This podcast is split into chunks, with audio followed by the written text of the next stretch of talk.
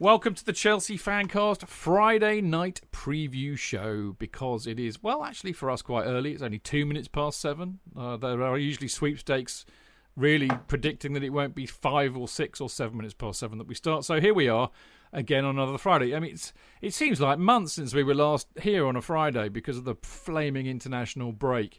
Ter- interminable international break, as I'm going to rename it. Um, but here we are. We've got uh, Villa tomorrow, so we need to talk about that. And I, of course, am Stan for Chidge. And uh, in the uh, through the square window tonight, we have Mister Jonathan Kidd.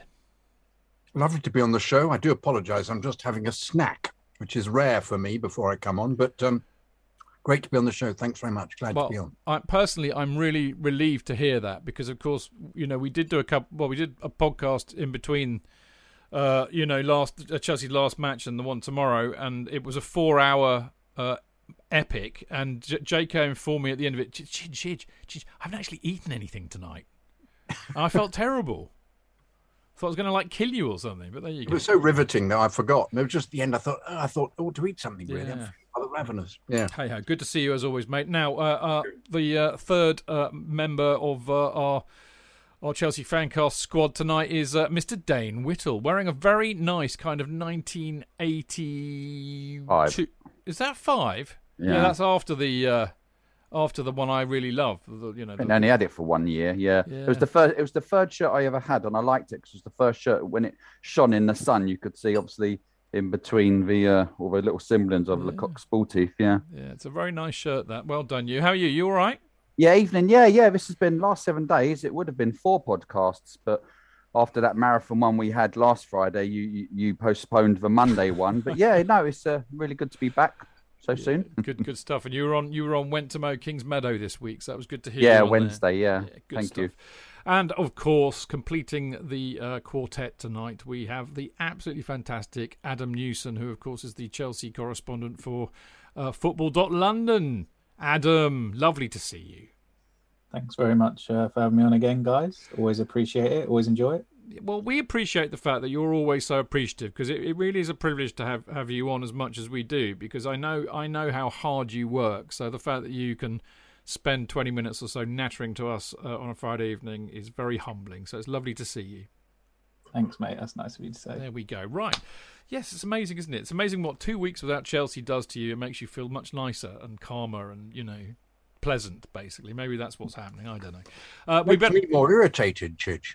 I don't know. I, I am actually... I'm, do you know what? I'm so knackered, frankly, after just oh, okay. a mental week that I'm I'm bereft of any en- energy to be spiky and horrible and poisonous like I you know, usually after, am. After Southgate making exactly the same error he made in the final against Poland, you just think...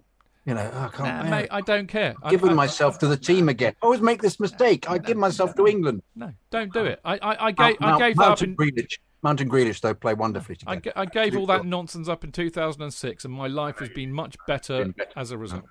Uh, anyway, we need to kick off uh, with the obviously Chelsea Villa tomorrow. Thomas Tuchel did a presser, and I do believe Adam was there.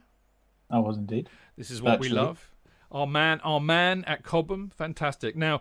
I mean, obviously, mate, most of the, uh, you know, talking about the interminable uh, break um, was who, who was going to come back injured. And lo and behold, uh, we we knew that Pulisic had got an ankle injury, so we kind of knew he was out. I I kind of suspected that Kanté wouldn't make it because we know, I mean, he was injured before. That's a bit of a worry that he's still not fit a couple of weeks later.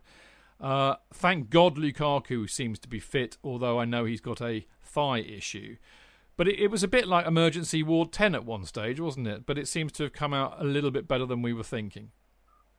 Yeah, thankfully. Romelu Lukaku seems fine. Uh, Thomas Tuchel was a bit bemused almost that he was asked about that. Um, he sort of just said, well, he's trained yesterday and he's trained today, so he's fine, um, which was nice to hear. Um, the Christian Pulisic one, yeah, Tuchel said about ten days. Um, obviously, it's another... injury for Christian Pulisic they have added up over the last couple of seasons, um, and it's really starting to harm him now, obviously, and there's such competition for him. He needs to, when he does get in the team, stay there consistently, and he just isn't able to do that. Um, and N'Golo Kanté, yeah, he had he suffered this ankle injury pre-Super Cup, played the Super Cup for an hour, missed Palace, came on against uh, Arsenal, Uh, and then obviously played, what was it, forty-five minutes against Liverpool, and, and it's sort of flared up again once Sadio Mane landed on it. Um, and it is a concern because it's obviously not one hundred percent healed. Hopefully the international break has given it uh, some time to do that. But given Chelsea play, I think it's seven games in the next twenty-one days, um, they're going to need N'Golo Kanté fit just because we know how important he is. Um, and there's obviously games against City and uh, Tottenham to come in that run. So we need him back. I mean, on that on that point, Adam, is something I, I was talking about at the beginning of the season. Of course, much of it was predicated on us getting, you know, a fourth body uh, in that position, which we now have with Saul. But um, I don't really care. As long as... I, I think we should actually wrap Kanté up in cotton wool and you, you ship him out for the for the big games. So, you know, Man City, Spurs, yeah, let's have him fit for that. I'm not worried about him not being available for the others because...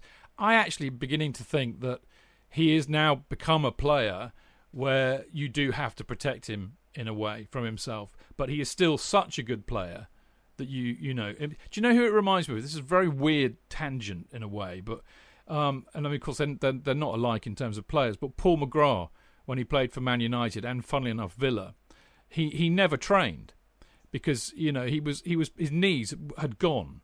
But they used Wasn't to. Ledley King the same. Ledley King was the same, exactly. But you know, if when Paul McGrath played, he was usually the best player on the pitch. So I, I'm beginning to think we have to now really protect Kanté a bit. I mean, would you would you agree with that? Yeah, one hundred percent. Um, and Tuchel said this uh, last season. I think that you know Kanté has to be managed a bit. He's obviously had hamstring problems. Um, pretty much since I think it was Baku that was sort of the first sign that he he was going to sort of play it on with an injury, and has probably been suffering for it ever since. Um, so yeah, he does have to be managed. Uh, he's so naturally fit that I think you can probably just pick and choose his games, and it's not you're not going to cost uh, like in terms of a drop off of performance from him because he is that good and, and that naturally fit. So I think this season we will see him rested a bit more than we have done previously. The signing of Saul does does give Tuchel that fourth body. He spoke about that today in the press conference. Mm. About, um, I think there was a very specific quote where he said, you know, Saul can give Jorginho and Kanté a break in this team, um, which we all knew was needed. Um, Tuchel obviously is, is far smarter than us, so he he knew that as well. Um, and yeah, I imagine we won't see Kanté for the Zenits at home potentially, um, but we will see him at Manchester City when uh, when that game happens. So um, as long as he stays fit for every other game potentially, that that's probably going to be enough for Chelsea in terms of getting what they need from him. Adam, what's the situation with Thiago Silva? Is uh, has he been been banned for this um, rest of five days? What's the I, don't, I got so confused about what was happening there. So the rather short version of this is that the Brazilian F A want Thiago Silva to miss the next five days because Chelsea didn't release him for international duty. So they've gone to the FIFA and said, you need to impose this. FIFA have gone, okay. Um, there's been a lot of calls between the Premier League clubs effective, uh, affected and the Premier League, uh, uh, the F A and a certain um, other amount of people, federations and whatnot. Um, at the moment, the honest answer is we don't know.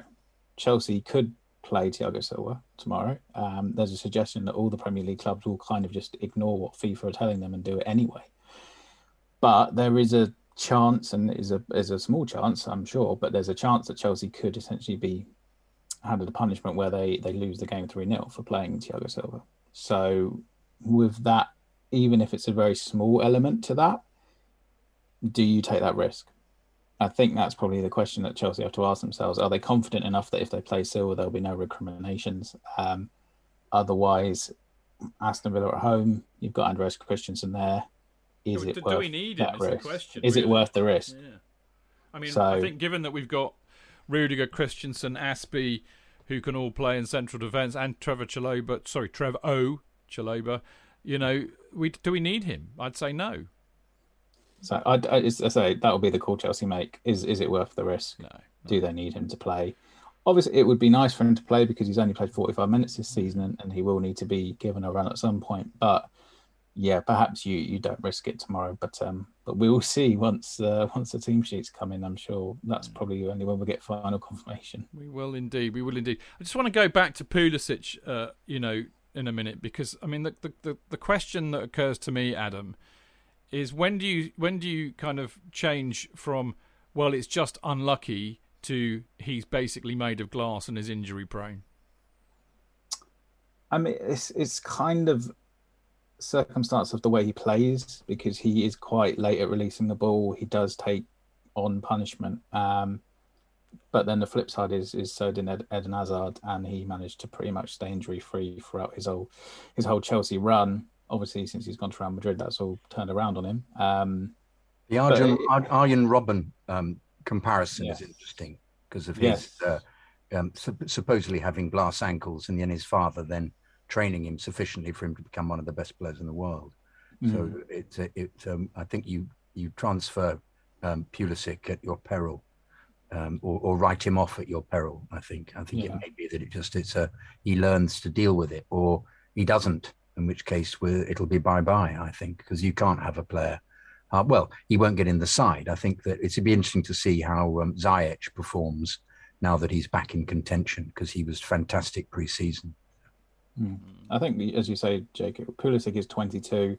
There are things he can work on, ways to improve himself, make his body stronger. It's yeah. just whether or not that's going to be enough to deal with what is still quite a physical Premier League. Um, You know, it's not, it's a bit of a cliche to say the Premier League is far more physical than X, Y, and Z league. But I think what happens in the Premier League is referees do let a bit more go um, compared to other leagues. And, and Pulisic probably does take on a bit more punishment because of that. Just, it may be a comparison, sorry, one second, but, but just with, with, with uh, Hazard, it may be, of course, playing in the, um, the Bundesliga actually gave him a rest from the uh, kind of uh, punishment that he was taking when he was playing playing in England. Hazard, uh, not Hazard, I'm so sorry, um, um, Robin.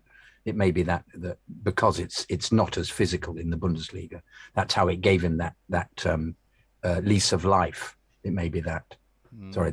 No, no, it's okay. Good point, uh, Dayne. I mean, it, something occurred to me. I mean, and you might be more on top of this than, than than me, but I saw a bit of chat on our Discord group. A lot of Americans in there, and they were absolutely, you know, spitting about his injury, but but more to the point because the appalling pitches that they have to play on in that tournament, and and they said it was like, you know, having to play on, you know, rolled up carpet, and, and they were thinking, well, you know, it's not surprising players like Pulisic get in, injured, and of course, as Adam was saying, and, and Jonathan to a degree, that his style of play is to is to dribble the ball, which does invite him, you know, invite you know getting hacked down. I just wondered if you had a perspective on that. Well, we obviously, yeah, I've never hidden the fact I'm part American. You know, I've had my eye on the national team. Which since... part, Dayne? Uh, the uh, the ignorant part, the arrogant part. You can't the, say that.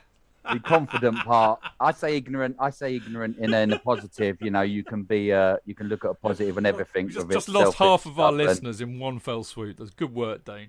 But uh, yeah, I've had you know I've had my eye on on on on the U S A, you know, the qualifying ever since the, the late eighties, and yeah, the CONCACAF route is is a tough tough group. When he first come onto the stage, he had big players to look after him, like uh, you know like Dempsey and and Michael Bradley was in the team. Obviously, maybe maybe names not not.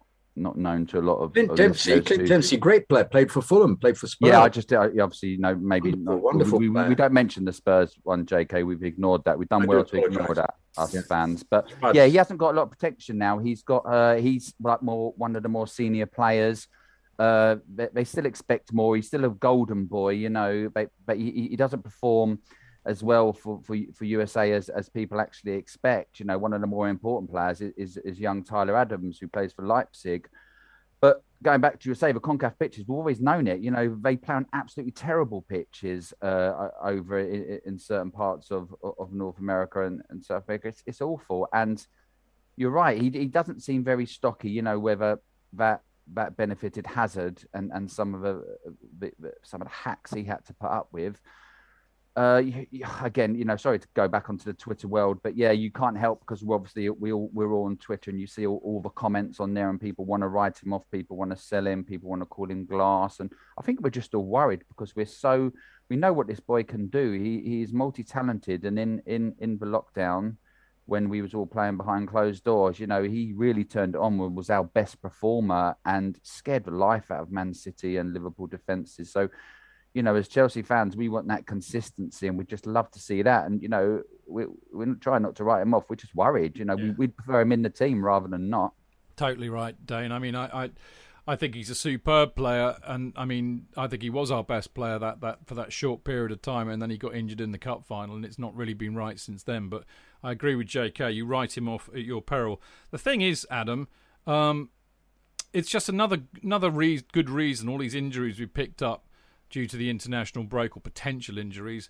To to I, I would I would bin it tomorrow if I could, international football. I mean, what is the point?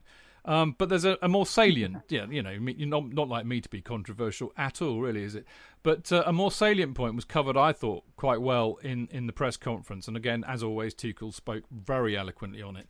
But it was really about the difficulty. Um, I mean, I, I won't get into the whole World Cup thing, but that's that's not really for here. But it, the, really the difficulty, when these players come back so late from international breaks, he's going to have one day to train with them.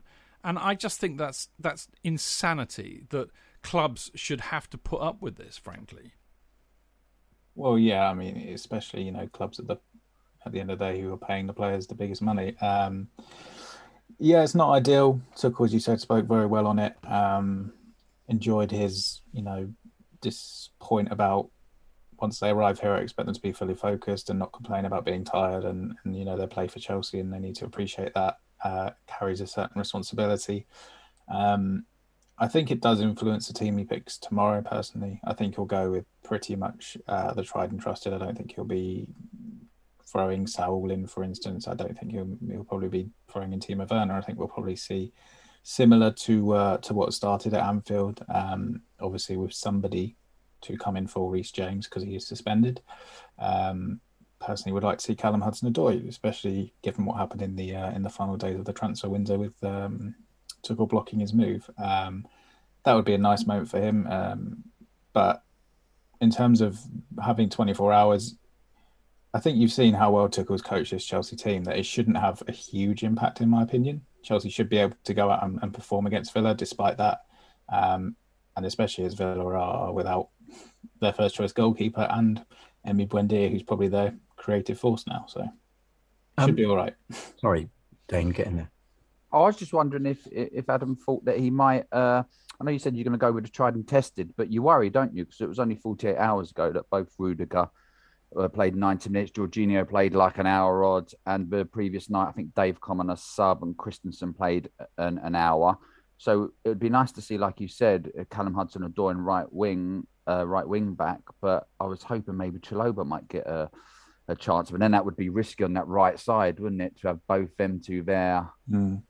So you, yeah. you you think Ziyech is going to go tried and tested? I think Dane, uh, Dane, Dane if, if if if he picks Chalobah, then I suspect Aspie will play the right wing back, not mm. Callum Hudson-Odoi. But yeah, that's what I think. If if he goes that way, that's what I think he'll do. I'd like um, to see Chalobah, but you're right, it'd be nice to see Callum as well, but we can't have it all. There's only eleven spaces. Adam, can I ask you about the um, Barkley and Saar, and um, uh, who's the other player? The other Lewis Baker. Lewis Baker being in the in the in the league squad. Is that because we failed to get deals for them, or is he actually contemplating them being um, uh, take, taking part in the league season? It's because they failed to get deals for them completely. Um, You know, had things worked out as Chelsea would have wanted, none of those three would be around. They would all be on loan or, or, or elsewhere permanently. Um, the situation is the transfer market is tough, or was tough this summer, and there wasn't the money that potentially was around previously for these guys to find moves. Um, Tuchel spoke a lot in the embargoed section about Ross Barkley. Um, really interesting stuff, which I can't actually talk about yet, uh, but it'd be worth reading when it goes up on the uh, Football London website. I shall be. I, I shall be really interested. Wow, brilliant. um, so, yeah, Tuchel spoke a lot about Barkley. I mean, the reality is, yeah, these guys will be, they've been given squad numbers, they've been registered in the squads. It makes sense from Chelsea's perspective, just in case there is a incredible run of injuries, or if there's a COVID outbreak or something like that, that you have these guys around and training with the first team. Yeah. Um, out of all of them, to be completely honest, I'd love to see Lewis Baker just get a run out for Chelsea, just because yeah, yeah. of how, how highly rated he was. And let's not forget, Jose Mourinho said that Lewis Baker should play for England um, when he was your kid. And the fact that he hasn't is because of a lot of different reasons. But, um, out of the three of them, it'd be interesting to see what he could do. He's twenty-six, isn't he? twenty-six now, I think, Baker. Yeah, yeah, he's been around a long time now um, without actually leaving permanently, which um, is kind of the opposite to what of most of the kids have, uh, young kids have done this summer, where they've wanted to make that break. Yeah, Dane. Yeah, oh, I, I, I didn't mind Lewis Baker, actually, naturally bow-footed. Uh, but I did have a question if, if Adam had any uh, inside info on Loftus-Cheek, Ruben Loftus-Cheek. I know, you know, oh, we sort of bleat on about it, and it's like like the ex-girlfriend wishing her to come back, and it's a little bit of wishful thinking. But part of me, like before we was uh, negotiating to get Saul, I thought, you know, maybe maybe it's another chance for Ruben. He could be that fourth midfielder. Heard some positives coming out about him, whether he was, uh, you know, they said he's similar to Ballack and Tuchel liked him. And, and any time we see training videos, I know it's thirty second reels, whatever, you know, he does look lively. I just wanted to know if you if if you have any inside info on him, and if Tuchel likes him, and if he will be given a chance, or is it just like like the other four, he's just there to make up the numbers? I mean, I think in, from speaking to people around in pre-season, Ruben looked really good and impressed a lot of people, um, including Tuchel. But yeah, I think he's going to be in a situation where he'll be called upon probably for the Carabao Cup games, maybe for the old Champions League games later in the group. I don't envisage him starting a lot of Premier League games, for instance, or, or even making the bench or coming off the bench, sorry. Um, Chelsea weren't actively looking to push him out the door, which is probably a bit different to, to Barkley, for instance, where they were very much open to offers if, if they came in. They was a bit more prepared to keep Ruben around, which is a positive. But you look at the competition in those attacking positions, and you look at the four midfielders that Chelsea now have, it's difficult to see him getting sustained minutes at any point, um, which, as you say, is a shame, because were it not for that Achilles injury he suffered in twenty nineteen, he could theoretically be an absolute star in this team at the moment. At, at, at this point, integral to us, wasn't he? Then he was yeah, really definitely. It's yeah. a very sad story, I think, because I think he was absolutely. I think don't think he was just on the verge of, of breaking through. I think he had broken through, and then it all went very Pete Tong. Um, last kind of newsy type question for you tonight, Adam, um, which I think is, you know, A, very interesting, and B, of great interest to uh, a lot of the match-going supporters, uh, particularly the real hardcore lot, and that's that uh, Japan have pulled out of the Club World Cup, which means that, because, uh, I mean, there was all sorts of uh, conjecture about, well, we won't be able to go there because it's it's their restrictions are, are very draconian for, you know, nobody went to the Olympics, for example. Um, so that's good news, I think. But of course, you know, it begs the question: where are they going to hold it? Do you have any idea yet? Uh, I I don't have any firm ideas. I've seen a couple of potential places mooted from different outlets. One being Qatar, one, yeah. the other one being South Africa. Which, you know, given what's going on COVID-wise, I don't know if that's the most sensible thing to be doing. Um, but yeah, it seems it will be moved. Where it ends up being, who knows? Um, Qatar, if I can't remember what competition it is, Qatar actually holding an international tournament during November, December. Mm. So maybe that's not that feasible. Um, but then it would be a good dry run for the World Cup, I guess. Mm. So we'll see, won't we? We'll see. Yeah. We will indeed.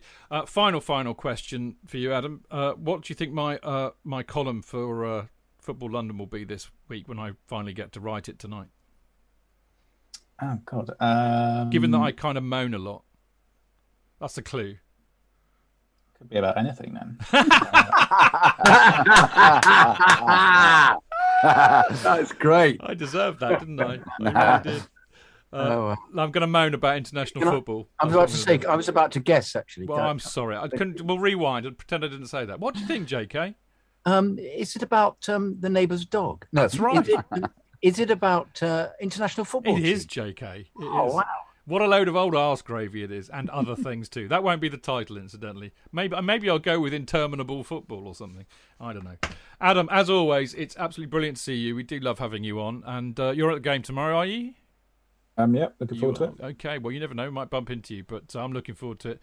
Have a good day there, and we look forward to seeing your embargoed piece on uh, Ross Barkley tomorrow. Tomorrow? Tomorrow morning, yeah. Tomorrow morning, good right? Wow, I, I, it's my wedding anniversary tomorrow. I'm, I'm, I'm.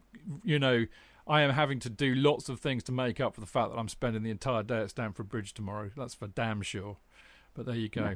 All right, mate. Lovely to see you. We'll see you again very soon, I hope. Uh, and until then, have a great weekend. You too, guys. Enjoy the Thanks, game. Adam. Thanks, Bye. Adam. Well done. Brilliant. Right, in a minute, uh, obviously we go to part two, and we've got uh, the opposition view, and uh, we've got a Villa fan on, and I will tell you more about this in a minute. Yes. Eine Frage. Wie schnell war der Aufschlag? hundertfünfzig Kilometer pro Stunde. Wie lang war der Drive? zweihundertneunundzwanzig Meter. Wie lange hast du geschlafen? Oh, sieben Stunden vierundfünfzig Minuten. Letzte Frage. Trainierst du deinen Körper und deinen Geist mit der Achtsamkeit an? Ja, genau das mache ich. Wir alle haben Fragen. Und die neue Apple Watch Series sieben hat die Antworten. Auf dem bisher größten und fortschrittlichsten Display. Die Zukunft der Gesundheit am Handgelenk. Lieferengpässe möglich. Erfordert ein iPhone sechs S oder neuer App aus dem App Store. Abo erforderlich. Mmh.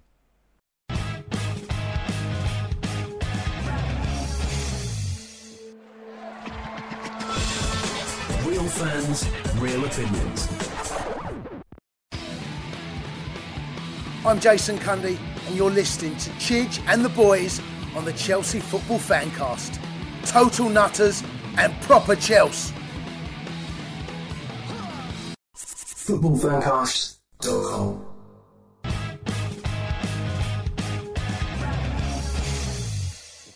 Welcome back to the Chelsea Fancast Friday night preview show. Um, we've just had the wonderful Adam Newson from football dot london on telling us about the press of the today, and uh, very interesting it was too. And I've got with me, of course, the legend, as we've established a minute ago, Mister Jonathan Kidd. Lovely to be on the show, Chidge. Thanks very much. Always good to see you, my friend. And, of course, we've also got Dayne Whittle. Evening, everyone. Lovely. Uh, and uh, now, of course, as you should all know by now, it is time for this. The Opposition View. Yep, that's right. It's the Opposition View, and uh, as always, we've got a, a member of the opposition, not not uh, Her Majesty's opposition. It's a different kind of opposition because obviously we're playing Villa tomorrow. So we've got the lovely Justin Hawthorne from Up the Villa. Hello, Justin. How are you? Good evening, chaps. How are you? I'm fine, thank you. Yeah, we're good. We're good. I mean, we're we're very much looking forward to, to proper football being back.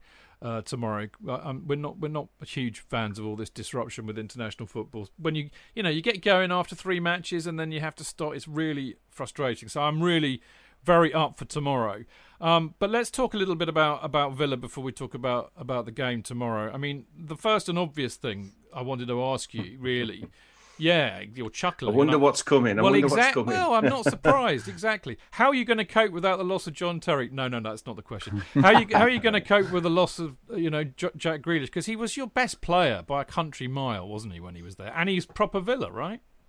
He is, yeah, and he was. Um, yeah, six-year-old lad, came through the ranks, supported him as a boy. Family's massive Villa fans.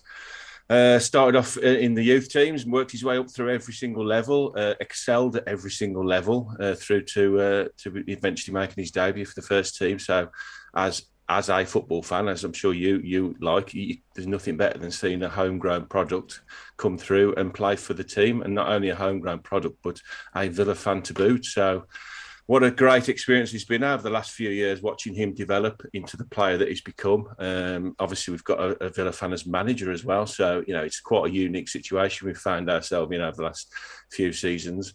Off the field stuff has obviously been very uh, tumultuous uh, over the last ten years with owners and, and problems like that. But on the field, things have settled down a bit. And we really thought we were going to be pushing this season for, you know, you know, up the league. Um So to lose him the way we have, whilst I suppose looking back now, it's not the most surprising of things to happen to Man City, but it, it has definitely given us, a, a, we've took a big knock from it, to be honest. Um, I, at the start of the summer, wasn't expecting him to go. I didn't expect him to go. I did think the pull of, of playing for his hometown club and the way he spoke about the club would be the deciding factor. And unfortunately, it wasn't. As we all know in football, there's only one deciding factor, and that's the money. Well, uh, and I think... You know what, Justin? I, I know what you mean, and I think that's an easy assumption to make. Uh, but, you know, from all of the ex-players that I've talked to and, and know, the one thing that they all say is that when you get to a certain level, the money, it doesn't really matter because wherever you're going to play, you're going to get paid well. It's actually medals, it's trophies. And I think a lot of the really, really top players, that's ultimately why they go, because they want to win trophies. I'm going to remind you of something that might make you really giggle here, because we've been doing a whole...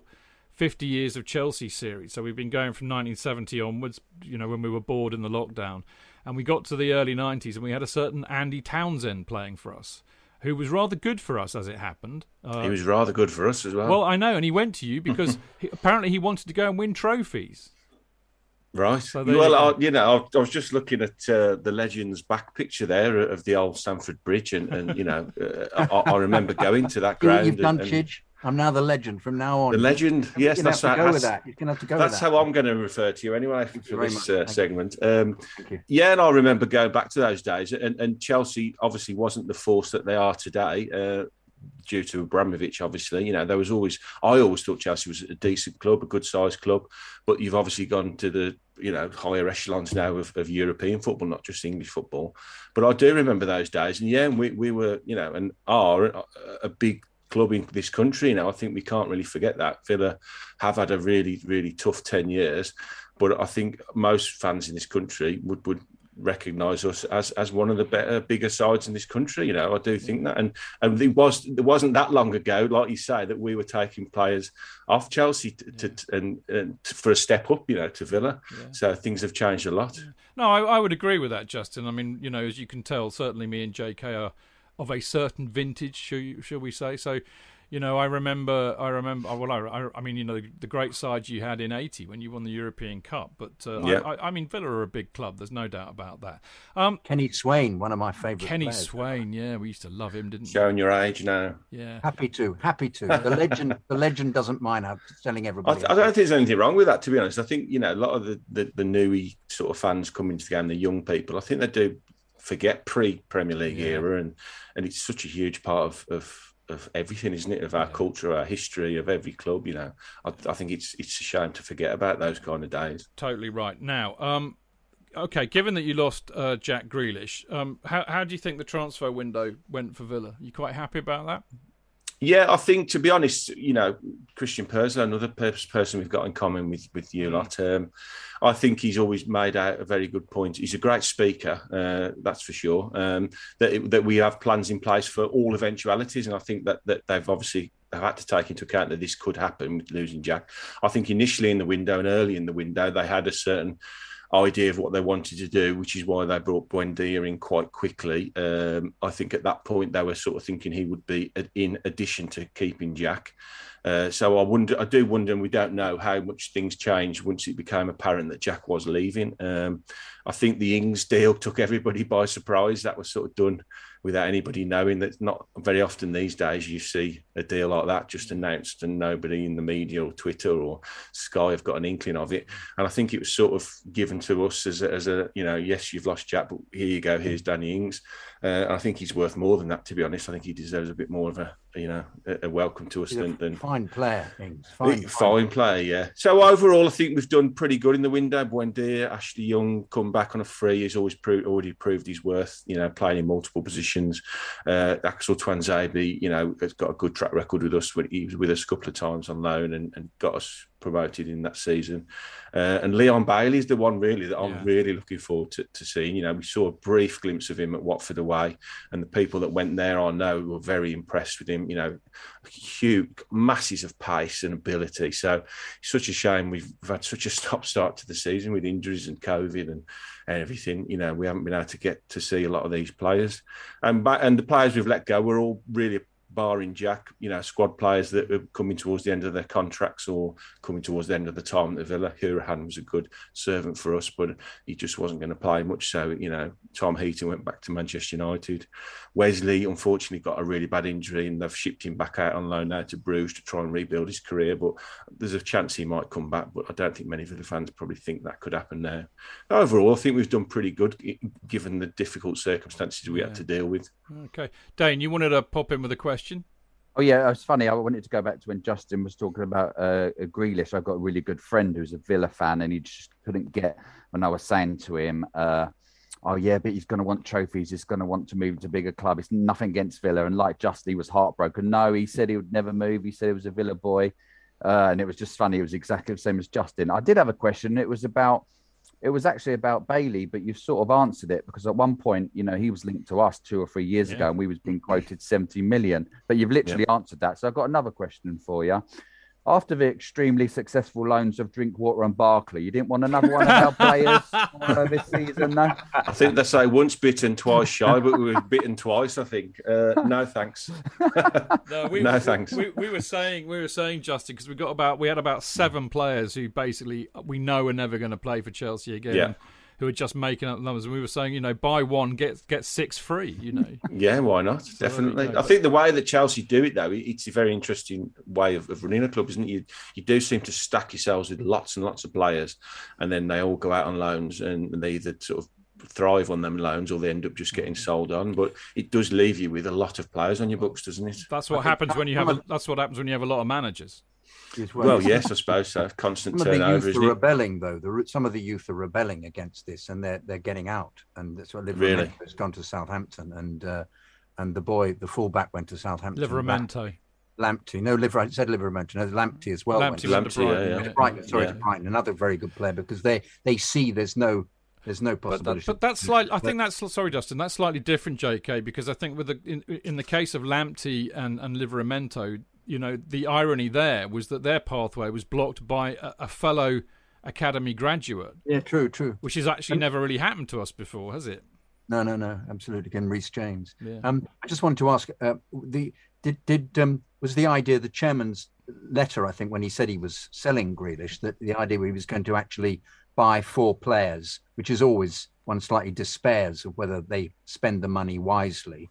So who were the four players that have come in for, for the money that, that you got for, for Grealish? I don't think it was necessarily a four-player deal thing kind of thing. I think he was just sort of alluding to the fact that that, that you can't replace Jack Grealish with one player. We've said, you know, I've said this amongst our group of friends and people I talk to on, on uh, the U two V podcast we do, is that you can't replace a player like him. There's not another Jack Grealish, in my sure, opinion, in sure. world football, as much as he's hurt me and, and you know, I'm gutted he's left. No, there's I, I agree completely. Another, it's, it's there's not another player. one. Yeah, he's one of very few people that, yeah. that, that you, you know, so you can't replace him as a, as a whole. No, and to be honest, a hundred million pound, the, you know, who are you going to replace with? Neymar, Messi, you know, you're talking of the highest co- quality of player. So we had to sort of think a bit outside the box. I think that what they said was Bailey's got the pace and the trickery. Buendia's a good number ten.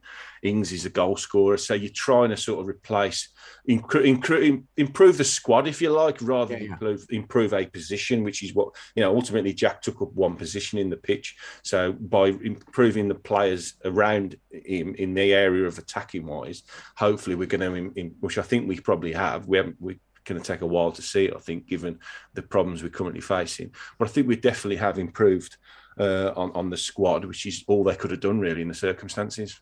Mm. So it's essentially just the three that he's that, that have come in that you think are... I think so. I think we were...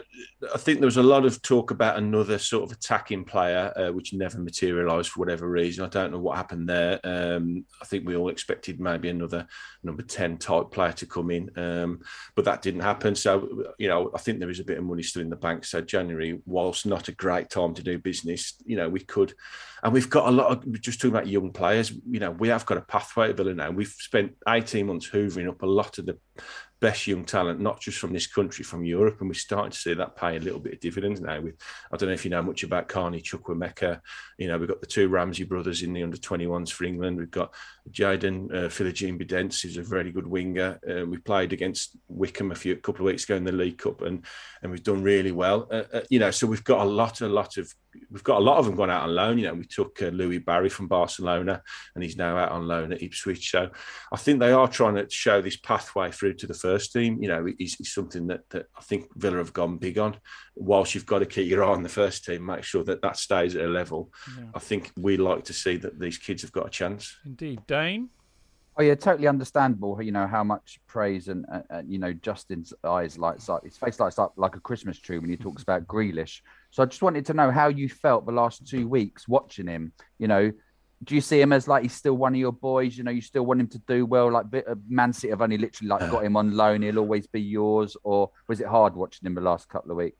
Devastating, truly devastating. I've never had a, such a, a connection with a footballer at Villa in my lifetime. I'm forty-five now. I followed him all my life.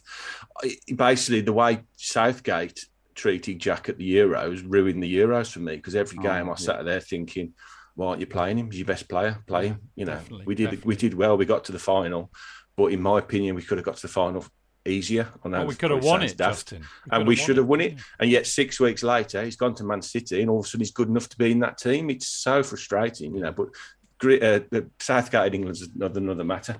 I, I think a lot of Villa fans have had to really wrestle with their consciousness over the Jack Grealish thing.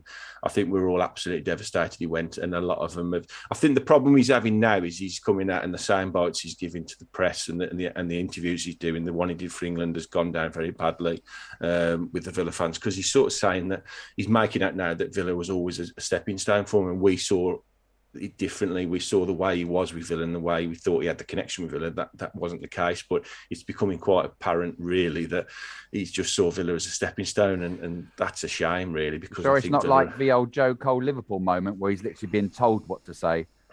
Yeah, I think he's, I mean, Jack's, you know, he's got people around him, and I think he needs to get better people around him, if I'm honest, because I think you can big up Man City and you can be very, you know, positive about what you're doing and the, the decision you've made without throwing the Villa under the bus, yeah. that, you know, is his club. That's how I see it. Yeah. I think it's disappointing the way he's coming out, and it's going to take a lot. To, it'd be very interesting when they turn up at Villa Park, the reaction he gets. Yeah, there's a really, I think there's an interesting parallel there, uh, Justin, because of course, you know, J T went, went to Villa on the coaching staff, and um, from what I understand, I mean, you know, I should ask you really rather than just presume, but my understanding is, is that actually the Villa fans really quite liked him there and they thought highly of him. And yet, you know, he was never, ever going to make any bones about the fact that he's a Chelsea boy, Chelsea fan and all of that. No. But that didn't have, that wasn't a problem for you guys, right? Not at all, no. I think he came to Villa and had a year at the end of his career, which in the Championship we absolutely loved.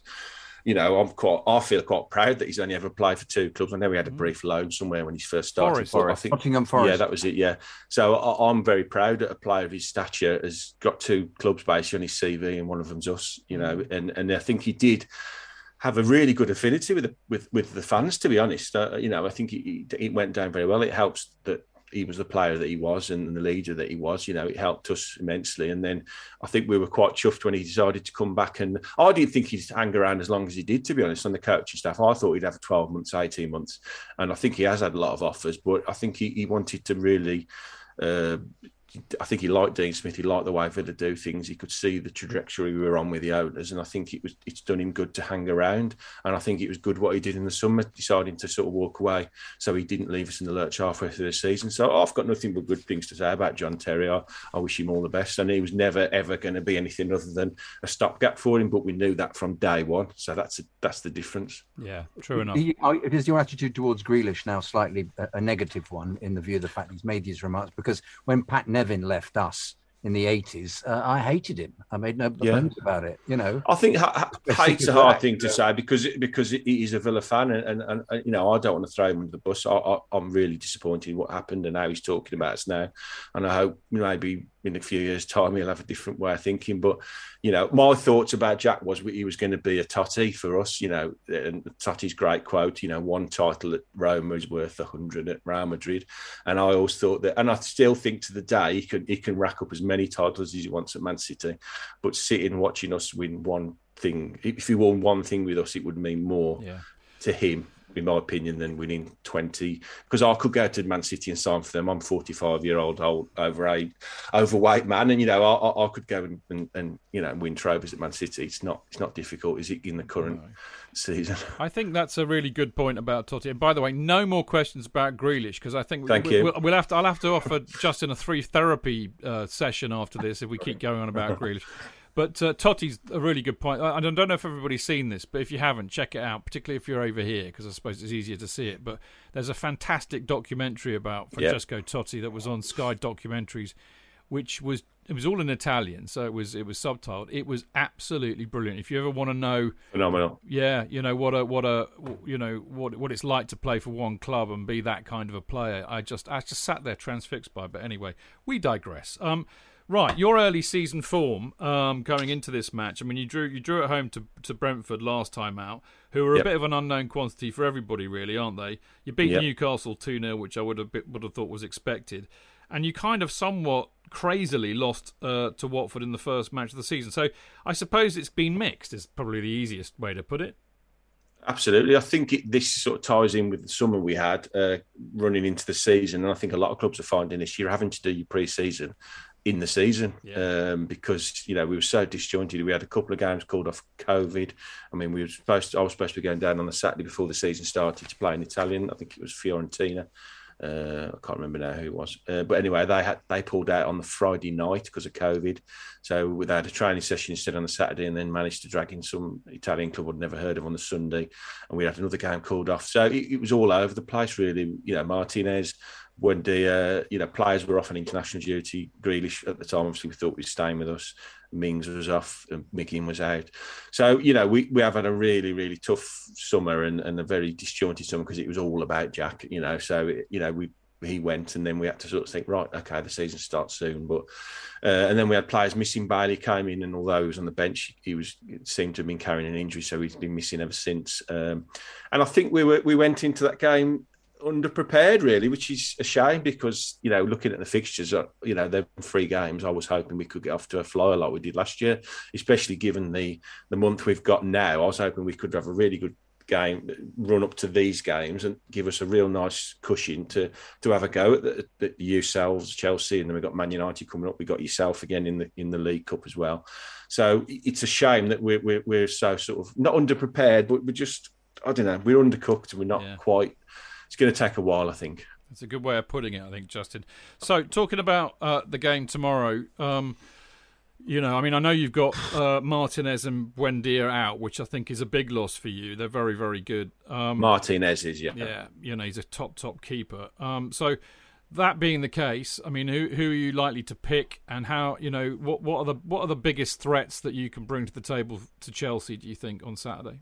It's a difficult one because Dean Smith is, is a tried and trusted four three three man, and, and he's played that practically the whole time at the Villa. And I think that, trying to keep repeating it, but now Jack has gone, we we are going to have to try and find other ways to play. Uh, and that's why I was saying earlier about bringing in these players in, in the attacking positions, that we're going to have to try and work out a different way of, of it was always give it to Jack and he'll make something happen. And, and we have got very good, that's not to disregard the players we've got around him, because Ollie Watkins is fantastic. We've got John McGinn's fantastic. We've got some very good players, but I do think, I wonder whether he is going to throw a, a, a formation change in tomorrow, which I think wouldn't be the end of the world. So, you know, you you sort of stick rigidly to this three four two one, is it now that he does, which in the old days was wing backs and five three two, but it seems to be a, a, a fourth. Three, four, two, one. I think now you play. So I wonder whether, you know, with with Ings and Watkins now both available and fit, it would be prudent now to stick those two up front with with sort of our attacking players not quite being ready. Buendia is not there. I'm not sure Bailey's ready to start. Traoré, who you know obviously from being at Chelsea, I'm not sure he's ready to start. So given the players that are available tomorrow, I do wonder whether he might go with a, it's totally just my thought process really, because he does stick very rigidly to four three three, which will probably happen tomorrow. But I do wonder whether it could be worth uh, you know, going five at the back, and we've got Cash and, and Target and, and Young can play that wing-back role. We brought Twanzebe in, so we've got three good centre-halves. You know, Cons is a, f- a phenomenal talent. Mings, you know, is a great centre-half. Um, we've got, you know, midfielders. Louise hasn't quite got up to the level yet, but I'm hopeful for him. McGinn's fit again because he missed the Brentford game. And Ramsey, you know, a kid that's coming through, is a very good footballer. Um, and then go with two up front and just sort of try and sit tight and, and hold as much as we can, uh, not be negative, but just be, be, you know, clever, really. You know, Chelsea are a huge threat. They're, for me, the title favourites this season. And we covered it on our previous show on the U T V podcast this week. And, and we've all said that we fancy Chelsea to win the league. Um, so it's going to be a tough task for us tomorrow. Yeah. What, what, worry, what worries you about Chelsea? Two people. Uh, one is Lukaku, which is the obvious one, because he's come back a totally different uh, sort of player than it, when he left. He's almost the complete striker now, isn't he? He can do everything. And your manager, to be honest, Tuchel, you know, he worries me because he's so tactically astute. You know, what he's done with Chelsea, I mean, you look at what Lampard, he's almost had practically the same set of players that Lampard has when he turned him within six months. Lampard, two players that Lampard banished, brought them yeah. back. Yeah, yeah. And he's turned you into European champions yeah. and, and, and serious title contenders within six months. So he worries me because, you know, he's he's he's got everything up there, hasn't he? And he's, you know, Smith is, is still a quite a new manager to this level. You know, three years in the Premier League, that's all he's had. Um, I think he's a good manager, very good manager, and I pray that he can improve, which he's doing season on season. But we've just got to be very clever tomorrow and make sure we don't. I mean, the Watford game shows if you're not on it against anybody in this league, you can be two or three goals behind before you start. So against someone like Chelsea with the threat that you carry, we've got to be very clever really tomorrow and make sure, you know, and we've got a new set piece coach as well, which seems to be the new fashionable thing. So we've already seen that pay dividends with a, I think Danny Ings has been given the uh, Premier League goal of the month for the first month of the season with the overhead kick. And that was from this new set piece coach. So I'm hoping we can maybe nick something from a set piece, or with Ings and Watkins up front, if we can get enough of the possession, then, um, you know, with those two up front, you you know, you you always fancy ourselves to, to nick a goal. Yeah. Justin, will Ashley Young play, do you think? Probably not. Uh, I d- well, I don't know, to be honest, because he's been he's been in and out with target, uh, but he's played in about four positions so far this season. I think there's an interesting stat for the Villa that we've played, twenty-one players have played so far for us in three games, and it took till February last year for us to play twenty-one players. So that just shows you the, the amount of players we've got missing and, and the upheaval we've had to deal with. So we could do with a settled run of, of games and, and the team, really, but um, you know, we've got to ease players back in. Interesting stuff. Um, I'm gonna I'm gonna get a prediction out of you in a minute, but but before I do that, Justin, um, you know, what are your expectations for Villa this season? Because I mean, a lot of, there's been a lot of talk of them maybe pushing for a European place this year if things go well. Would you agree with that? Um, again, uh, we wasn't going to carry on talking about him, but it, it's it's it's relevant because pre Jack going, uh, I I was adamant that we could have a real push for Europe this season. I think we showed a lot of people last season what a good team we were. And I thought that pre-buying anybody, if we keep Jack, keep the nucleus of the squad together, add some really good players, I thought there's no reason why we couldn't push sixth, seventh, maybe even higher with a you know fair win behind us. But we've had to reassess, I think, now, because we, you know, I think we finished eleventh last season. I think most Villa fans, I don't talk for everybody, obviously, but they would be happy now with their sort of, I think, ninth, eighth or ninth, tenth, you know, mid-table, and just keep everything calm now and bed all these new players in and, and, and sort of go again next season and, and really have a go then. Mm, I think if you see, if you look at, if you look at what West Ham have done, you know, which in a way, I mean, I'd, I'd say that Villa are a bigger club than West Ham, but I, I would imagine similar in I mean. some, some circumstances because, well, I'm not just because they play in claret and blue, but, you know, because, you know, you've both had spells out of the Premier League, you know, yeah. But you've got a good fan base, all this kind of stuff. But I think West Ham have showed with a with a really good, experienced manager who, let's face it, not enough people really rated, you know, and some shrewd purchases when you can do it within the budget that you have, because you can't compete with the likes of us, City, Liverpool and United in terms of the kind of players you can buy. I mean, that's that's obvious. But yeah. You can still actually do really, really well. And I think West Ham are probably at the moment a shining beacon for a lot of other clubs. And I would I would include, you know, Villa in that. You know, because I think you're a bigger think, club than them, and I think you could do that with some shrewd management. Yeah, I agree. I think West Ham is an interesting one, and I think there's always a team that comes out of the middle pack and does really well when you suddenly get two or three. I mean, they've got Declan Rice, they've got mm. some really good young players coming through, and they and they bought well with, last season with Kefal and Souček, didn't they, who yeah. settled immediately in the Premier League. And if you if you do get a bit lucky, I know it's not luck, you, you buy players on scouting and, and you look at these players, but I don't think anybody expected them to have the impact they did at West Ham. Uh, and then obviously the addition of Lingard in January just catapulted them to, to you know, almost, you know, ridiculous positions, didn't they, top four. Yeah. But they'll have the problem that we've got until you do break into that top four, and then you'd like to be Declan Rice's just become, you know, targets for the top four. So it's a real difficult thing to break into nowadays. With, yeah. Yeah. you know, we've got to be, we've got to try and hold our best players and push up the league as quickly as we can. Because if you don't, you know, if West Ham finish seventh this season, eighth, then Declan Rice leaves, doesn't he? He goes to wherever. And well, you know, Chelsea, best... hopefully, Justin, that would be nice. Well, yeah, exactly. You know, and, and and and it's the it's the unfortunately it's just the way of the world in the yeah, Premier League. You know, we've we've been picked off this summer, and as annoying as it is, we want to be that position of picking the players off, because if we suddenly catapulted ourselves to second and, and then won the league in three or four years' time, then we'll be the ones that are picking off the yeah. better players from mid-table clubs. It's yeah. just the way that the football it's, works. Well, and, and as you rightly pointed out earlier, it's the way it's always been. I mean, we, we J K and I and Dane all know what that's like, because it used to happen to us unfailingly and regularly. But, uh, It's a, but it it's, goes in it goes in yeah. cycles, doesn't it? Man United did it. Well, Liverpool did it, didn't they? Yeah. They used to hoover up the best yeah. talent from England and Scotland. Then Man United took over and they yeah. did it. Then Abramovich rocked up at Chelsea and he did it. And now Arsenal, you know, Man City did it as well. Actually, Arsenal, Arsenal did it to an extent. I don't think they did it to the extent that, that Abramovich and probably and, and Man City are doing it, but they did definitely, because they were at that top. They they Absolutely. could cherry pick the players, can't they? Always happens wherever the top clubs are. I'm afraid. Um, yep. All right, my friend. It's been really good to talk to you. I've really enjoyed it tonight. Very interesting mm. stuff. Uh, how how you know how do you see it going? What's the prediction going to be for tomorrow?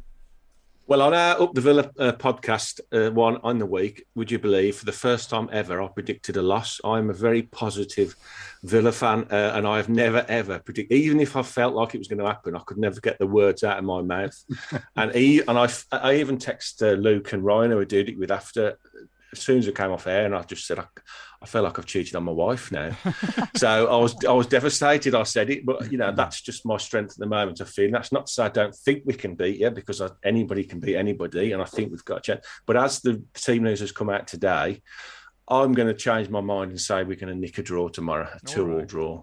You could, you're entitled to change your mind, Justin. That's. I wish I could do that. We, we've got a Premier League predictions league, and I'm l- languishing in the bottom of it, pretty much. Oh dear! And I wish I could change my mind, but no, Excuse fair me, the, enough. The legend, the legend is propping up the rest. Yeah, you, oh. that, that's your. Can we change your name then now? Yeah. the has-been legend. But the, J- Jonathan bottom of the league Kidd is what he should okay. change it to. It's, it's, it's, dare, dare I ask what your three predictions were? Well, you, you, we, we would love to tell you, but you'll have to listen oh, to the show, because okay. we, we give ours no right at the end of the no, show. We'll do it at the okay. end. No, yeah. we don't want to be offensive. No, no. I'll well, tune no, in later. We're too polite and nice and kind, but uh, no, I mean, a two-all draw. I mean, why not, you know? But uh, the other thing I should say, Justin, actually, thank you uh, to you and Ryan uh, in particular, because I really enjoyed writing that piece for for you and your website this week. It's quite quite nice writing. Yeah, it's gone down. It's, it's it's gone out today, and it's gone down really well. Ryan does a lot of good work. You know, we just you know we started only twelve months ago.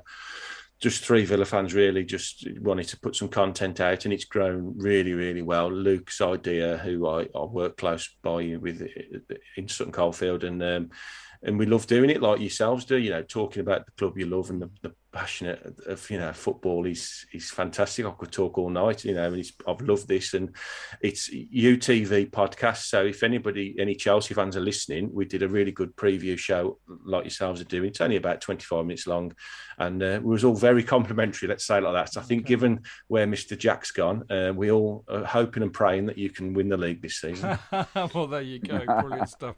Well, Justin, yeah. it's been a real pleasure having you on, and I hope I hope we get either you or Ryan back when we, we go up and see you, which I don't know when that is, actually. It's probably sometime in the new year, isn't it? I would have thought, Jake. Yeah, I think so, yeah. Yeah. We're not we're previewing the Carabao Cup match, are we? Chief? No, because it's on a Wednesday or a Tuesday, and we just... Yeah. Well, we might mention it, because obviously we've got a Monday show, but we can't do, Monday, we can't yeah. do one with a guest. Oh, no, we can't do no, no, that's the thing. Yeah, yeah, yeah. But, yeah. Uh, do you think you'll go... Just quickly, do you think you'll go weaker in that competition? Um, oh, definitely. Yeah.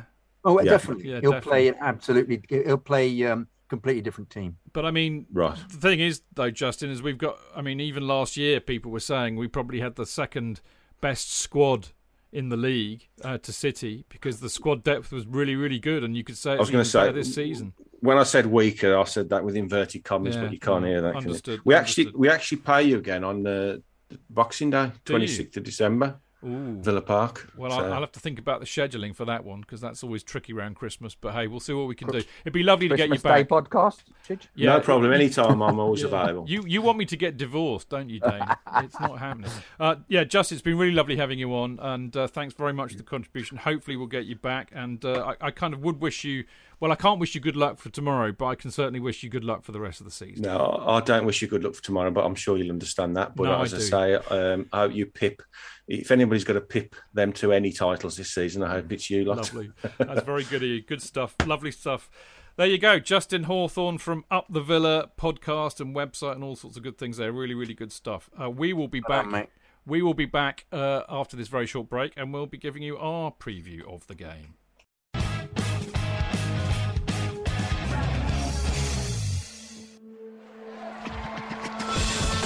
Real fans, real opinions. I'm Jason Cundy, and you're listening to the Chelsea Football Fancast. Up the Chelsea! football fancast dot com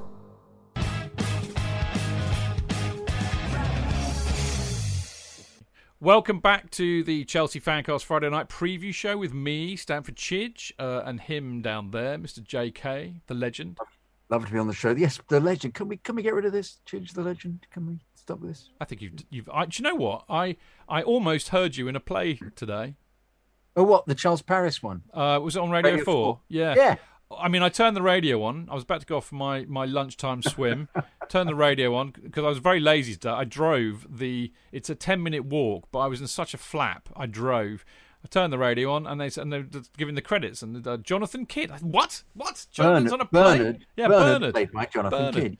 That's right. Bernard was a, a, a very large um, Cockney uh, stage door manager, asthmatic stage door manager. Okay. Who's sort of bloke like that? That's what I played him like, you know. Like the bloke that's at the ground next to you. You, you often yeah. do that voice for the old codger at the ground. No, no, that's, that's, that's the old codger's voice oh, like right. that. It's slightly different. Anyway, Brian Justman on, on Mixlr has said, you're a legend of the fan bite. And I think that is absolutely true. Uh, oh, you, thank you've, you. You've made that your own and then some. Have you got any ideas for this for tomorrow? Who's, who, are you doing it solo or have you got somebody on? Um, I'm bringing Alex. So we're going to get Alex on, are we? I hope so. I'm going to ask her, see what she says. She might might not be up for that. Might not be up for it, in which case I'll do it again. Okay.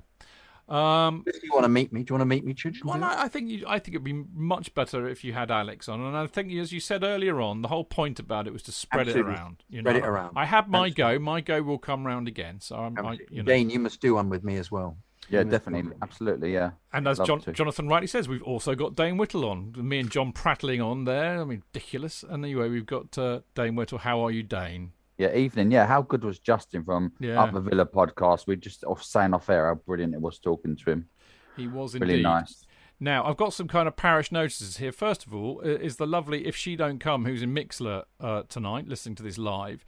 He says, I'm sat at home battling COVID, rough as a badger's bottom.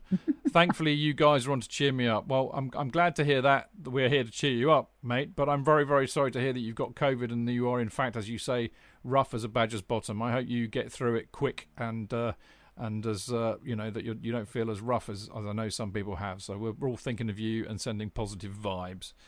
Our so badger's bottom's rough. Yes, that's, got... that's why you use them as bris- uh, shaving uh, you know, brushes. Well, the shaving brush is a, is a badger's, it's hair from the bottom. Yeah. Well, you, how do you know where it's from? Could be from anywhere, couldn't it? Well, exactly. So why would the why would the bottom particularly be the bottom? I think it's probably more bristly. Uh, what, what hair in, the, in your arsehole? Oh, God. No, I didn't. No, no. Well, the bottom's more than just your, your ring piece, mate, isn't it? Oh, okay. All right. Yeah. Around it. Yeah. Okay. Yeah. Okay, moving on. Uh, right. I've got some more parish notices. Uh, the first of all is this is just brilliant. Another. Another oh, brilliant uh, book from Gate seventeen, which, as you know, is the publishing company run and owned by Mister Mark Worrell, a member of this very fine podcast. And it is Blue Hitmen, uh, Chelsea's twenty-five Greatest Goals. And it's uh, by Paul Radcliffe. It's got a foreword by Kerry Dixon. And a limited edition version of the book signed by Paul and Kerry will be available from the C F C U K stall tomorrow at ten pounds. And the standard uh, paperback and e-book versions are also available on Amazon. Uh, Kerry's forward is individual moment. Well, I think his forward is more than this, but a quote from it is individual moments of genius in your memory bank, goals that make you proud to have witnessed them. And he scored a few, let's be honest. Uh, there have been many brilliant and significant goals scored in Chelsea's gloriously unpredictable history. That's how you know it's a Gate seventeen publication, because it, it has the words glorious unpredictability. They quite often appear in Gate seventeen publications. And in Blue Hitmen, lifelong supporter Paul Radcliffe details and ranks the twenty-five strikes he believes to be the greatest. From a thunderbolt penalty at a packed Stamford Bridge in nineteen fifty-five to a magnificent Premier League triumph fifty years later, from a goal that may have kept the Chelsea F C in existence to a strike that helped put the club in the International Billionaires League. Fantastic European triumphs against some of the biggest teams in the world with brilliant goals from Chelsea superstars. Great Hitmen are listed as we explore wonderful goals from different eras, looking for what makes a strike special. Sometimes it can be the sheer emotion of the day, like Chelsea's return to the old First Division at Highbury, roared on by twenty thousand Blues fans. Who would you choose? Football is about opinions, and Blue Hitman takes us back to some memorable games. So there you go. Now, talking of the C F C U K store, many of you might have remembered uh, from when we used to go to the football in the good old days before COVID struck, that the Chelsea Supporters Trust would often have uh, a food bank collection for the local people in Hammersmith and Fulham who uh, are struggling, you know, with their food and shopping uh, bills. So uh, I'm glad to say it's back for the first time in seventeen months. Um, so uh, it's going to be at a new place, though. It's not going to be at the C F C U K store. It's going to be at the gates of the Sir Oswald Stoll Mansions, which, of course, is adjacent to Stamford Bridge on Fulham Road. Uh, so if you can uh, find your way to, you know, nipping into the local Sainsbury's or something on the way and getting a quick bag of food. That they're very specific about what they need, though, and of course their needs, as you can imagine right now, are greater than ever. So donations of long life juice and milk, tinned fruit, meat, uh, tinned meat, that is, tinned vegetables and tinned fish, and instant coffee would be especially welcome. So if you can find a way to do that before the match tomorrow, you will be greatly appreciated by one and all. One of the best things that the Supporters Trust does, in my humble opinion. Uh, and uh, finally, is it finally? I'm trying to think if we've got any, any more. I can't remember how many parish notes we've got. Yes, this is the last one, I promise you. Right. This is a brilliant one. Right. This week, you know, we do a, a, a kind of a prize draw with football prizes. Yes, indeed. Well, this week's competition is an absolute cracker. We've got a signed and framed Didier Drogba shirt in this week's Football Prizes draw.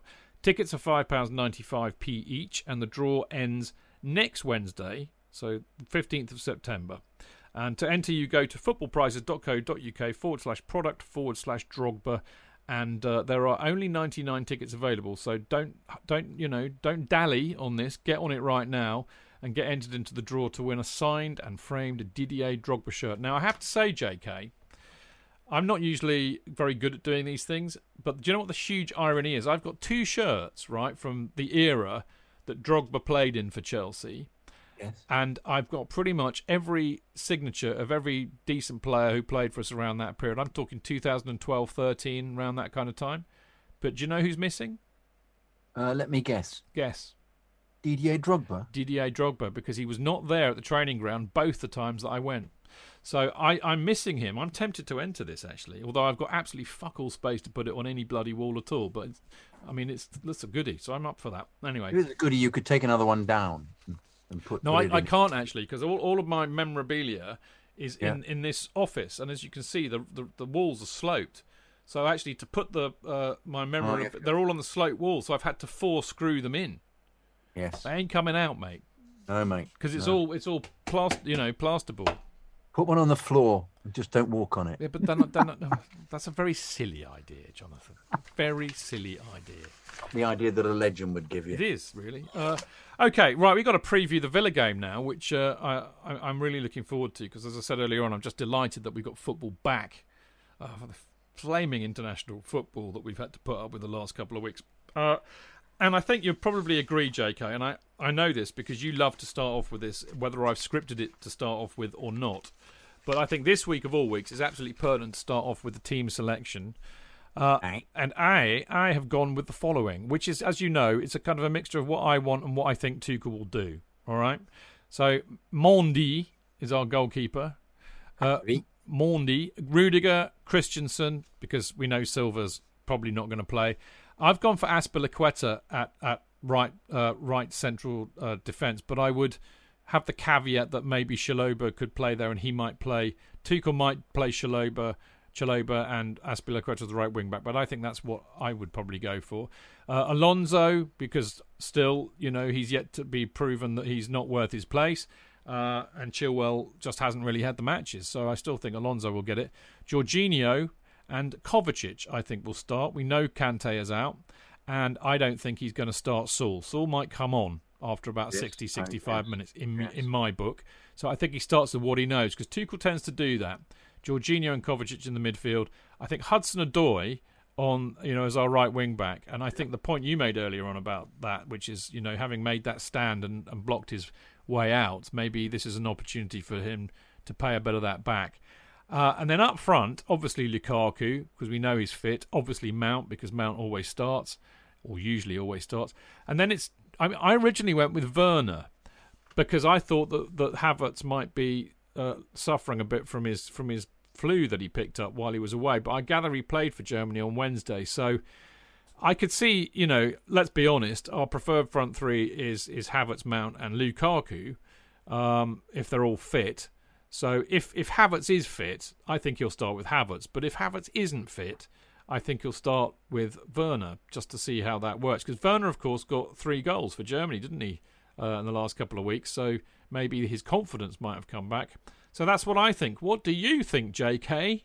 Uh, I agree with you completely, yeah. Church. And um, um, I was intrigued to hear his explanation, Tuchel, of uh, why Chilwell wasn't playing. Of course, the, the Twitterati all went, you know, he hates him and he's going to transfer him. And what's wrong with what's wrong with him? And is he run out of form? And he just explained um, Alonso was in a better position, came back earlier, had more legs in him, as he put it. And also he said, it's playing fantastic, as he said. Tuchel actually said that, and he is. And I can honestly say that um, uh, Alonso has played absolutely out of his skin. He's taken the opportunity brilliantly, revealing a, um, a side of him from a skill point of view that uh, I don't think we've seen since Conte, under Conte. And I'm so pleased for him because I think he's one of the best um, uh, strikers of a ball for a defender we've ever had, that I've ever seen playing for Chelsea in my long years. And I'm very fond of him as a player indeed. I'm very pleased for that, that he's managing to improve his all-round game. But um, uh, I think he'll play Odoi, uh, especially for that reason. I think he'll play Dave um, uh, right centre-back. Um, and I don't think Werner will get in. I think Werner will get in in the Carabao Cup. I think he'll play a very different side. Um, but I also think that... Um, Uh, I think he might play Ziyech instead of Havertz if he doesn't play Havertz, but uh, I think he might get the nod ahead just for Lukaku for the for, for giving the the um, the delivery to Lukaku. But I think um, I think he'll play Havertz as you suggested. I think he'll play the same three up front that he's played uh, all season so far. Um, and um, yes, um, Jorginho and Kovacic, because Kovacic, whenever he's come on, has played out of his skin. And uh, Jorginho, other than a couple of errors against Liverpool, was similarly. Um, uh, masterful, particularly in that in the defensive effort that they made in the second half, which was uh, was tactically brilliant. So yeah, I think it's going to be very similar to the side that you said. In fact, the same as the side you said, Chidge. Mm, okay, what do what do you think, Dane? Yeah, I'm, I was just writing it down quickly. You know, uh, I know Tuchel's been a, a a massive shouter for you know five subs. You know, every time he's mentioned players who yeah. can't play, uh, J K was talking about Alonso. What I liked about Tuchel talking about Alonso, he clearly wasn't closing the door on Chilwell. He was praising Chilwell. No, no, indeed, indeed, absolutely. Plus, absolutely. He was also saying, "Well, if I was allowed five subs, you know, it is a benefit." He'd give him for a clubs. Go. It's yeah. not even. A, it's, he said it's also a benefit for lower league clubs because he said mm-hmm. the lower the lower teams were, were complaining it's a benefit to the higher clubs. So I'm thinking, obviously, he can, he can only make three subs, so he can't change it too much. Otherwise, you know, I'd like to have, I I think he's definitely going to play Ziyech. You know, he's had Ziyech with him for two weeks uh, while other players have played a lot of football. Usually they go away for two matches. They went away for three matches. That's a long time. And I also think uh, Callum Hudson-Odoi will be in there somewhere. I think it's harsh him playing right wing back, but I just don't know if he will take the risk playing him behind Lukaku, Ziyech and Callum Hudson-Odoi. Uh, and going back to Saul, I think Saul will get a few minutes and he will make a full debut on Tuesday against Zenit. Mm. Is it Tuesday? Yeah, Tuesday? yeah, it is. Yeah, it is.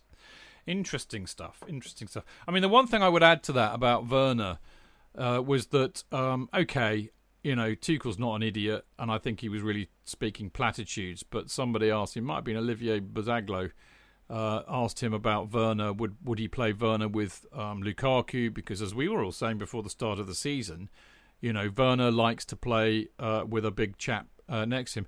And actually, uh, Tuchel confirmed that, that he said, what did he call it? A reference. Lukaku is a reference. And uh, uh, um, Werner likes to play with a reference, and Lukaku is our reference. So it's in his mind. But um, he wasn't going to commit as to whether it, whether and when it would happen. But I have to say, at some stage of the season, I would like to see how that might work. How how you know maybe playing three four one two instead of three four two one, you know, and see if actually we can get any change out of uh, of Werner. But uh, I'm, I I kind of you know I, I think you're I think you're probably right. But who knows? I mean, you know, great Tommy T always throws in an outlier from most of the selections that we do. We we, we kind of almost always get it almost right, but there's always like one player he throws in that we, don't, we go, oh, yeah. I didn't expect that. Yeah. So there we go. Anyway. I, well, I said a, I said a couple of weeks ago, Chidge, didn't I? I said under Tuchel, you will get a chance. It's up to you to take it. If you don't, then it's tough. Yeah, I mean, I think, I mean, obviously the big thing is, of course, we said this earlier on, you know, Pulisic probably wouldn't have started anyway, but he's definitely out. James is definitely out because he's suspended, and I think he probably would have started. Uh, you know, Kan, uh, Kante would have started if he was fit, uh, and Silva maybe, maybe, but I'm not entirely sure. But I think the real point is, and I was saying this earlier on as well, wasn't I, to Adam, about, you know, they've only had one day's training. Dane mentioned it absolutely spot on. They've had three matches in the international break, whereas I think normally it's two. Mm. Uh, you know, it's early in the season, so I don't think you can really complain about them being fatigued by it, but, you know, because they are getting their fitness up. So maybe that will help. But I, I just wonder what the international effect, the international break's effect might be on, on this game. And I'm kind of also thinking, Dane, a bit more widely, because we've all done our Premier League predictions. And it's difficult doing them because you don't know quite what the extent of the damage has, mm. that has been done by the international break. And I wonder what, how that applies to us, maybe. Well, yeah, exactly. What we had three German players in Iceland, one in Italy, one in Spain, two in Poland, although Reese was an unused sub. And the previous night before, Kovacic and Christensen played yeah, big minutes. It's uh, you know, that's a big chunk of our players. And uh, you, I haven't done my Premier prediction, so thanks for reminding me. Yeah, you get them in tonight, mate. It's twelve thirty yeah, well. Kickoff. Yeah, yeah. It's interesting. I mean, J K, are you a bit worried about that, or, or, or I mean, he's managed it before, so you know, maybe we shouldn't be too worried. Nah, nah, nah. Love it. Um, okay, then what about Villa? Is there anything about Villa that worries you? Because I mean, my my feeling on Villa is that they're no mugs, but we're better than Villa. Ings is a good player, very good player indeed. Um, uh, Mings. Watkins is a very good player. Yeah, scores some nice angles. And quick. Very, very clever. Um, Mings is a decent player as well. Played well for England in the summer. Plays. Uh, in fact, I, I grew. I, I became through watching him a bit of affection for him. I thought he gives a gives a hundred percent and is very competitive. So you know, I, I think one positive you can say about the international break is you do. If players do play, uh, go far, go far along the, the uh, play well for the team. Um, you can assess them very differently from their club sides, and I like that. And so, um, uh, but um, no, I, I, I don't. I don't think they should really stand a chance against the uh, Chelsea side playing as well as this, as as, as uh, under such a fantastic manager, as indeed Justin said. So um, I would be predicting a, a very easy win. Indeed, and. Uh... And and Dane, I mean, it's hard to argue with that, really. I mean, what I, what I would say about this game tomorrow, because you know this is such the this is such an infuriating thing about this this particular international break. I think because you you get into the start of the season, you play three games, you can build up a bit of momentum, and then it, it just grinds to a halt. So mm. for me, the win is important tomorrow by any means necessary. To re, you know, restart that momentum again. Would you would you agree with that? Yes, yeah, I'll, I'll absolutely, yeah. I'll, I'll take anything one nil, two one, yeah, three two, uh, in off your bum. You know, I'll, I'll take it anything. I'm really looking forward to tomorrow. You're right. The internationals grind me down. You know, I can't really watch America because they play like two or three o'clock in the morning sometimes. So the two weeks of internationals is just have no interest to me. To be fair, I actually turned on the Poland game for fifteen minutes and I quite enjoyed it. And you know, it's, it's nice seeing it's nice seeing Mount and, and Mount and Grealish really play really well, play, they? they play very Lukaku. well together. But very, yeah, no, I'm, I'm really looking forward to tomorrow. You know, there's a lot going on. I've got to go and see Marco, go and see a couple of people. I'm really looking forward to. A, I don't usually buy a program either, but uh, Gary Hayes has done a piece with Johnny Vaughan about Sean Locke, the uh, comedian, comedian who's a season ticket holder who, who unfortunately, very funny, unfortunately passed. And I know, I think they've they've agreed with uh, Bruce Buck to try and do a, a, a, a applause a, applause in the fifty-eighth minute. fifty-eighth minute. Uh, yeah. So I'll definitely be buying a program tomorrow. Yeah, I'm really looking forward to tomorrow. And yeah, I'll take anything. It'd be nice seeing Lukaku back.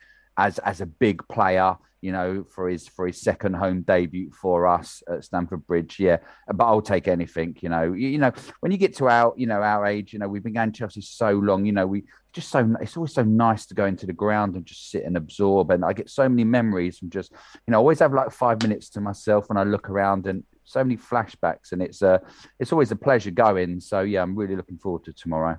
Mm, I mean, yeah, I mean, so am I. It's, and and like you said, I've got a, I've got a mad day tomorrow. I've got a couple of uh, couple of great mates uh, coming. Well, a, a great mate who's coming over from Sonoma in California, hopefully armed with a bottle of uh, Pinot Noir for me.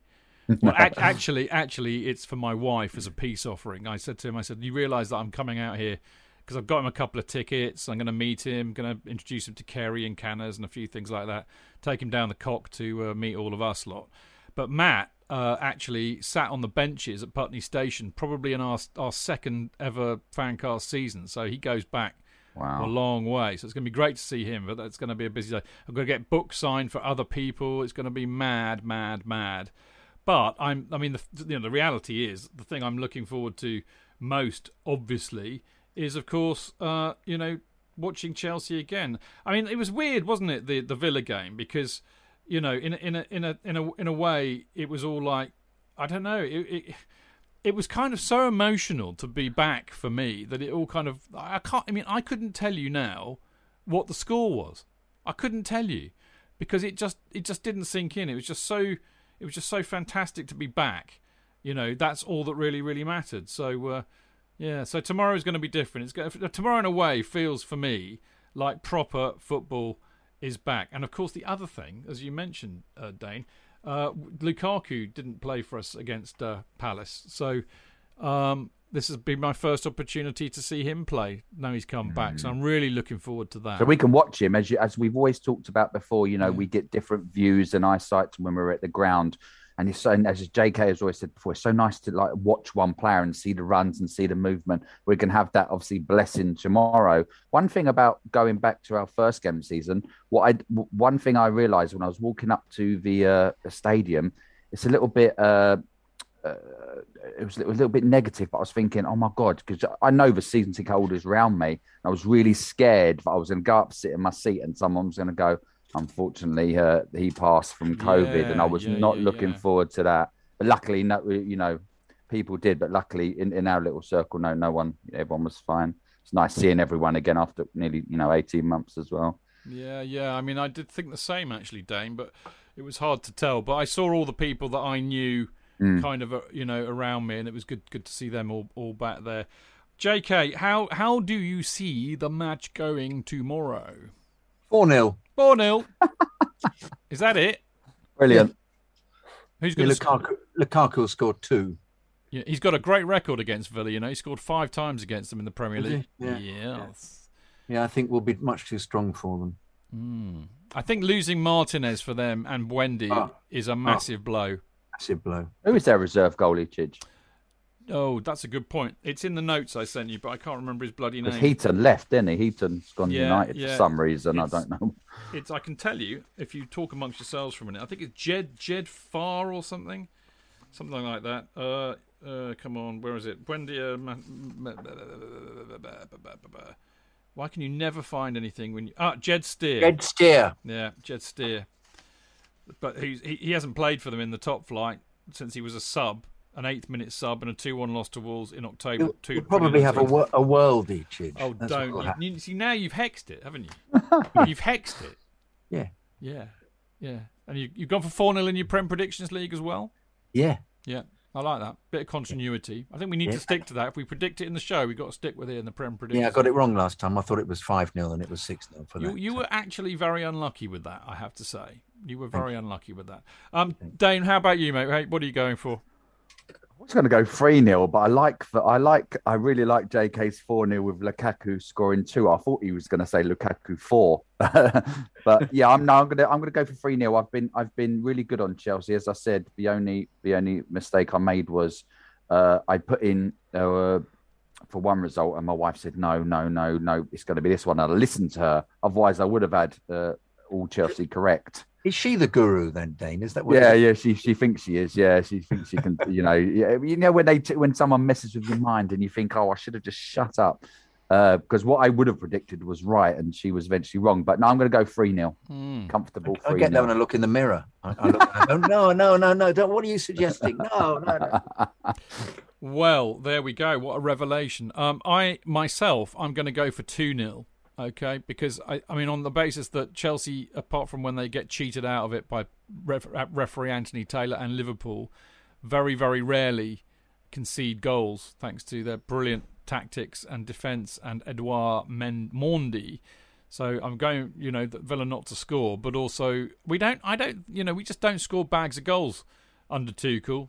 We've only done it, I think, scored more than two once, and. Uh, You know, we just don't. But, I mean, see, what we don't know at the moment is whether that's just because our, our finishing was just so abhorrent last year or, mm. or and whether that actually this might improve because we've got Lukaku and we might really bury teams. But, you know, against Arsenal, we should have buried them, mm. you know, and we didn't. So, and, I mean, Palace were just absolutely shit. And we should have buried them. We should have buried them by more than three, let's be honest. Yeah. There were many chances. Yeah, you know, so yeah. I, I'm just thinking I'm going to go for two. So you're four nil, J K. You're three nil, Dane. I am two nil. So somewhere along the line, we've probably got it horrendously wrong. If there was a fourth member of this panel, there would be a one nil. Probably. There? If Clayton was here, there'd be a one nil. one nil. Exactly, yeah. exactly. So there we go. Well, I hope it does work out. Any one of those is fine by me because as, as Dane and I were saying, I think it's really important that we win to, to pick that momentum up again. It's all about momentum in this league. Tommy T knows that, I think, very, very well. And that's, of course, exactly what he did to the back end of last season. Here's an interesting stat for you, actually. In the last, I think it's something like thirteen league games, uh, Tuchel has won more points uh, for Chelsea than anybody but Man City.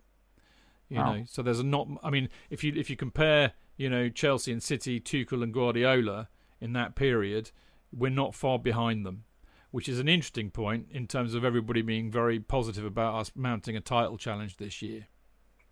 So there we go. I'll leave you with that.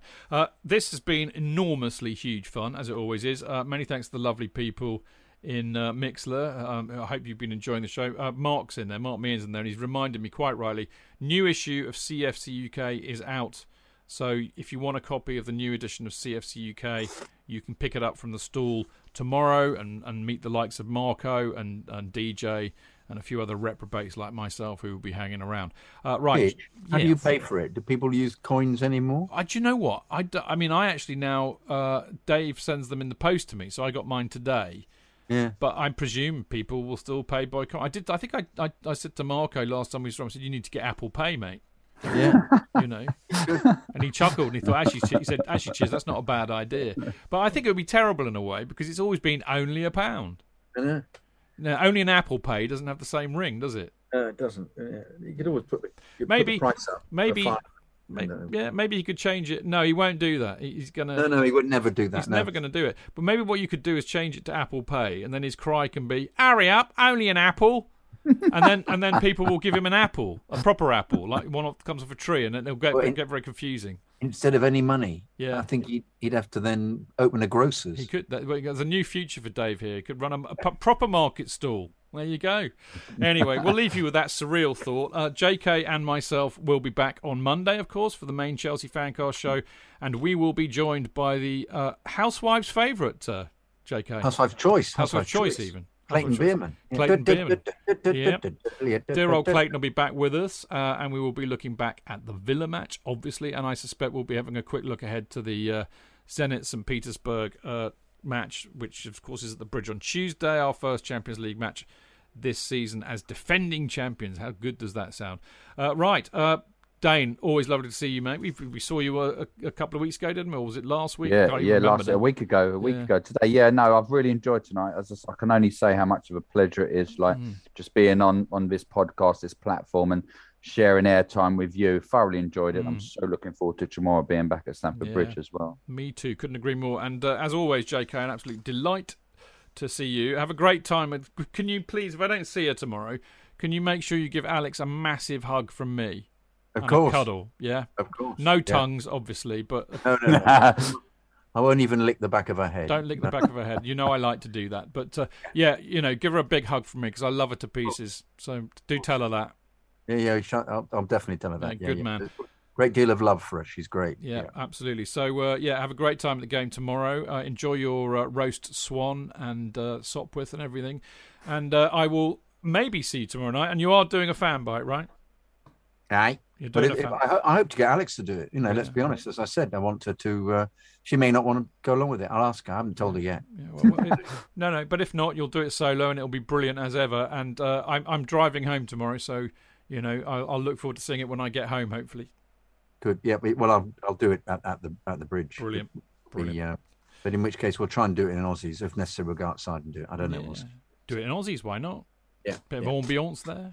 Yeah, yeah, lovely. Right, that's it, guys. Thank you very much for listening. As always, uh, we will see you, of course, on Monday. Until then, keep it blue, keep it carefree, keep it Chels. Up the Chels.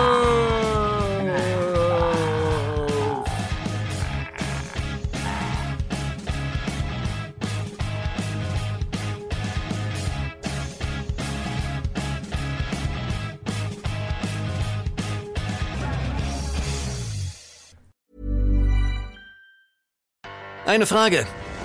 Wie schnell war der Aufschlag? hundertfünfzig Kilometer pro Stunde. Wie lang war der Drive?